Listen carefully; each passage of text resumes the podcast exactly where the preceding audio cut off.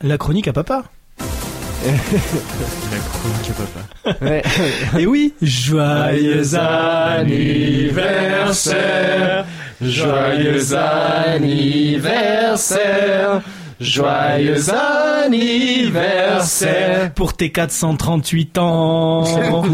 Bah alors de quoi parlons-nous? De quel anniversaire parlons-nous? Alors ça n'est pas 438 ans, l'âge de la plus vieille cougar inscrite sur un site de rencontre tellement vieille qu'elle est passée de la catégorie cougar à la catégorie T-Rex. 438 ans, ça n'est pas l'âge de la carrière de Michel Drucker qui va beaucoup mieux, il est sorti de l'hôpital. Ça nous rassure, il va pouvoir maintenant tenter les 500 ans de carrière. Ou alors, troisième option, 438 ans, c'est l'âge de la faille spatio-temporelle qui ne nous a malheureusement pas épargné des ch'tivesses, les Marseillais. Alors, une faille spatio-temporelle, comment cela est-il possible, me direz-vous?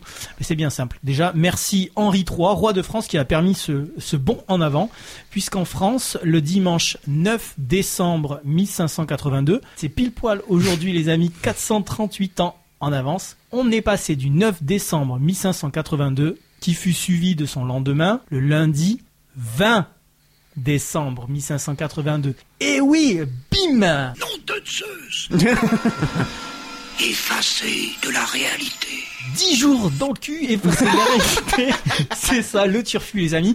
Alors que, en Espagne, en Italie, au Portugal, ça s'est déjà fait, ça. Et 2 mois plus tôt, c'était le jeudi 4 octobre 1582, qui fut suivi du vendredi 15 octobre 1582. Et tu ne fais pas si bien dire, mon cher Josquin, puisque en France, on est toujours déglandu, toujours à la bourre. Regardez, les amis, c'est comme le Black Friday 2020. Ça tombait cette année le 27 novembre. Ah, vas-y, balègue. Nous, on le fera le 4 décembre, les gars. Mmh. Et puis, bon, vas-y, on n'a qu'à surenchérir les cons. On n'a qu'à faire aussi Noël, genre le 25 mars 2021, tu sais. Noël, ça sera le 25 mars 2021. Ah bah, ok. Ah oui. Donc, merci Christophe Barbier. Bon, ben, on est vraiment dans la merde, les gars. Alors, petite explication. En 1582, le pape Grégoire XIII. Ah ouais, ça y est. Le jeudi 4 octobre 1582 serait immédiatement suivi par le vendredi 15 octobre pour compenser en fait le décalage accumulé au fil des siècles depuis le premier concile de Nicée en 325 lorsque fut arrêté le calcul de la date de Pâques. Inspire ensuite, on le sait tous, DJ Snake. Paki-paki, vous l'avez tous, c'est bon.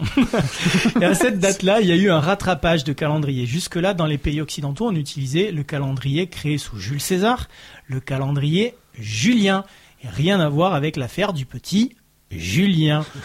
On considère que l'année comptait 365,25 jours. Attention, là, c'est pour les matheux.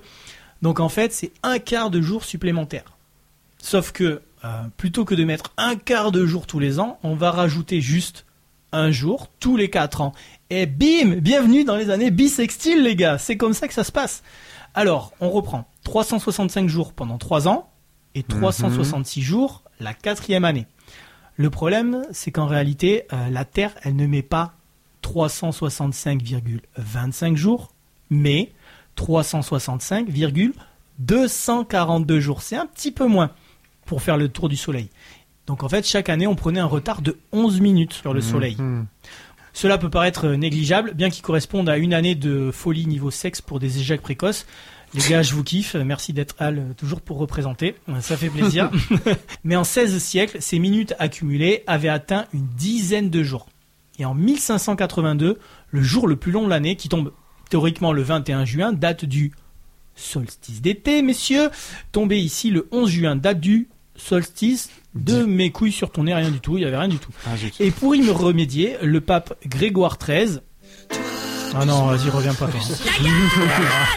Il décida la création d'un nouveau calendrier, le calendrier grégorien. Et cette fois-ci, rien à voir avec l'affaire du petit Grégory. Et pour rattraper le retard, on passa directement du jeudi 4 au vendredi 15 octobre 1582. Dans certains pays non catholiques, on a mis du temps à appliquer justement cette réforme papale, puisque le décalage subsistait en Allemagne protestante jusqu'en 1700, en Russie jusqu'en 1918 et en Grèce jusqu'en 1923.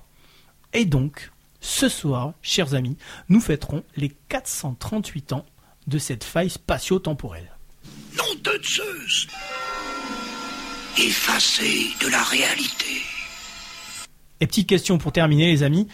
Pourquoi le savant Isaac Newton est-il né à la fois en 1642 et en 1643. Moi, ça fait beaucoup trop de chiffres.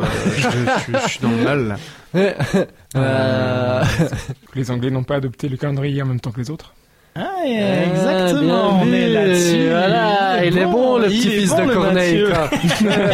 Parce qu'il vient de loin. Eh bien, exactement, les Anglais ont adopté le calendrier grégorien en 1752, donc plus tard. Et à la naissance de Newton, ils avaient donc un décalage d'une dizaine de jours avec l'Europe. Donc pour les Anglais, Newton est né le 25 décembre 1642, alors que pour les Français, Newton est né le 4 janvier 1643. Nom de Zeus! Effacé de la réalité. Abonnez-vous, likez et partagez notre podcast Louis 1664, à retrouver bien évidemment en intégralité sur vos applications de podcast préférées. Louis 1664, c'est l'émission Histoire et Humour. Josquin, Romain, Rémi et leurs invités vous accueillent à leur table pour donner à l'histoire la saveur d'un apéro entre amis.